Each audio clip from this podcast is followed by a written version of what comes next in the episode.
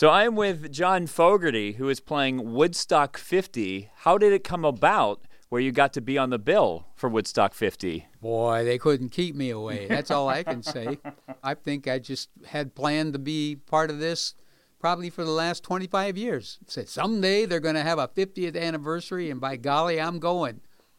How did you negotiate your set time this time around? Uh, I want to talk about all that stuff.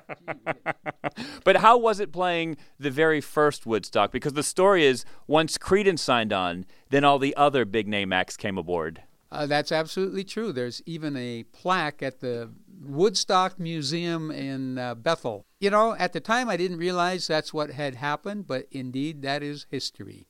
How was the first Woodstock? Oh, well, you know, I have a very long story that's perhaps too long for your station. A lot of it, you know, I'm I'm really happy that I was there, right, and play and was part of such a big event in my generation's uh, time. But as you know, um, I'm the guy that followed the Grateful Dead right. at Woodstock.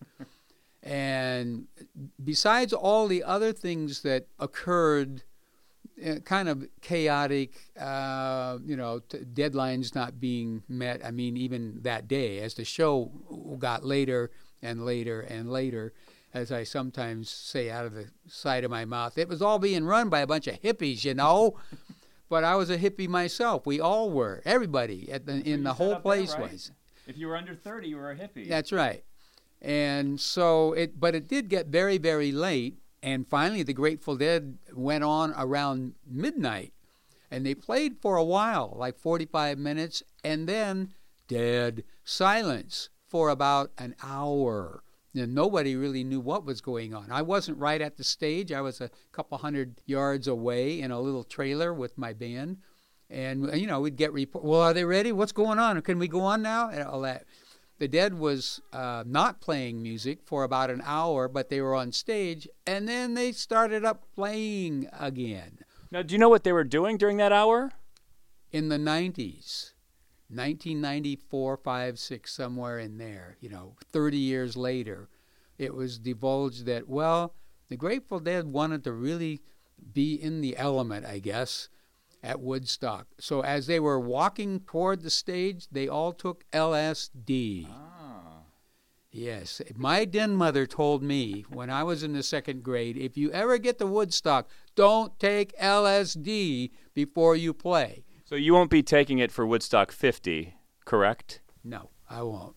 Now, what do you have planned for Woodstock 50 for your set? You going to have any throwbacks to the first Woodstock? Proud Mary and Fortunate Son and Keep On Chooglin' and Bad Moon Rising. Yes, of course. I'm going to play many, if not most, of all those songs that that I played at Woodstock. Um, and this time, I'm hoping half a million people will be awake when I get there.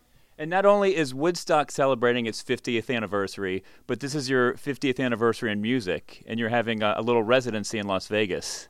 Oh, that's absolutely true. I'm playing up at the Wynn Hotel in uh, Las Vegas. We're we're doing a show that basically features and celebrates uh, 1969 and also the Woodstock uh, generation. You know, and my performance there.